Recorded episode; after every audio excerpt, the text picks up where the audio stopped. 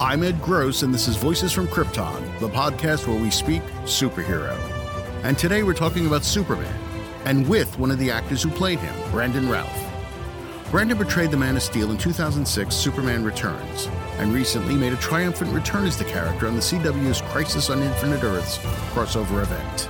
In between, specifically at the 2018 Superman celebration held annually in Metropolis, Illinois, and yes, that's a real place, we had the opportunity to sit down with Brandon and spend a few minutes chatting about Superman and what the character represents. Between his personal point of view and his appearance on Crisis, we can only hope that somebody will cast Brandon in some sort of Superman event for the HBO Max streaming service. Does it amaze you that all these years later there's still such excitement about it? I mean, I guess, yeah. I mean, it could easily, especially with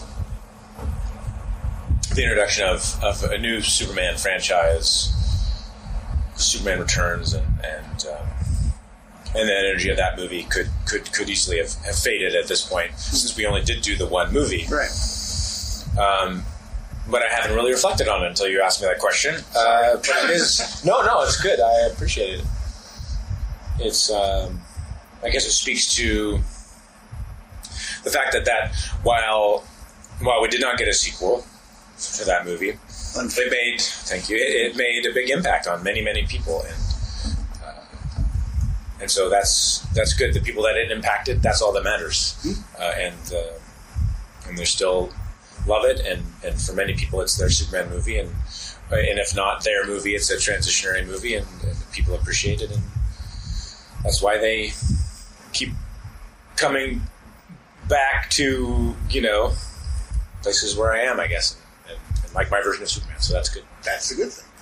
You talk about the impact that film may have had on people. What kind of impact, if any, continued impact do you feel that it's had on you, on your life? You know, twelve years later, or whatever. Every day. I mean, you know, I am. I am here because of my collected experiences, and that being a huge part. If you imagine it as a patchwork quilt, I mean that's a huge. That's half of the quilt almost. Right. You know, and, and the rest of everything that's come in the last twelve years has has in some way been affected by by that by that um, experience, both work wise and then emotionally and personally.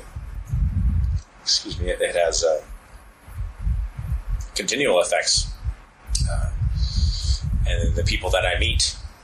Uh, it's like a it's like a ripple, you know. A, a, you throw a stone into the pond, the ripple effects kind of continue and, create other ripple effects. It's everyone who has an experience to share about Superman Returns is part of that story. and affects me in some way. Hmm. I mean, I guess if I didn't take it in, if I just had a wall up and, and said that happened 12 years ago, it's not even a part of me anymore, then I wouldn't be affected by it. Hmm. Or actually, I'd just be affected by it negatively. Yeah. But I choose to, to take in that the energy and, and shared experiences that people have. So it an awesome continued participation in my life. Right. I mean, there's got to be something cool about it. You saw that mural right outside the tent you're in, right? I actually didn't see the mural. didn't see the mural? No, I was too busy talking to everyone. Oh, I have a picture of it I can show it you if you want before I leave. Uh, but but it's got to be kind of cool the fact that you're there, and Dean Cain is there, Christopher Reeve there, is George Reeves Yeah. there, and all of you are lined up in the part of the legacy. I mean, it's got to be pretty cool. Yes. Because that'll go on forever, basically.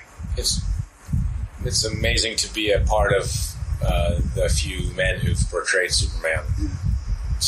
It was never something that I envisioned happening in my life until maybe three years before it actually happened. Uh, so it's still surreal Yeah. and an honor to, to be a part of portraying what I believe to be you know, one of the most one of the biggest uh,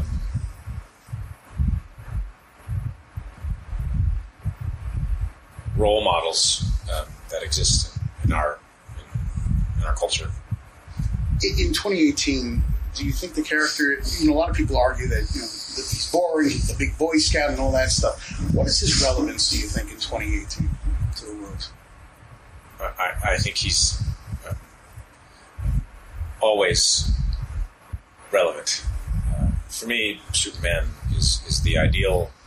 Uh, it shows us how we can be, the, our better nature, um, the best that is in, the best that is in us and, and what we can aspire to be.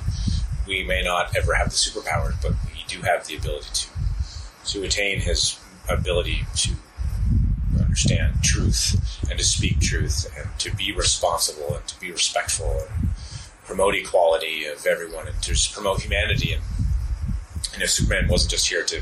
Originally, he was to help the United States, but he's become a worldwide figure. He doesn't just protect one race or one religion or one people. He protects all of humanity. So we can all do the same thing, and we can all feel the same way about everyone who is human. And so, to me, that's what Superman represents, and that's important, always important, but now more than ever, in my mind, given our political um, challenges and the divide that exists, uh, it's important for have figures that that unite us. And I think that Superman is a figure that is powerful for both Republican, Democrat, Democratic and Independent and Green Party and everyone can find something to love about Superman. And uh, I think if we could just all remember that and live in the spirit of Superman, we'd, we'd find we don't have so much to disagree about and be upset about.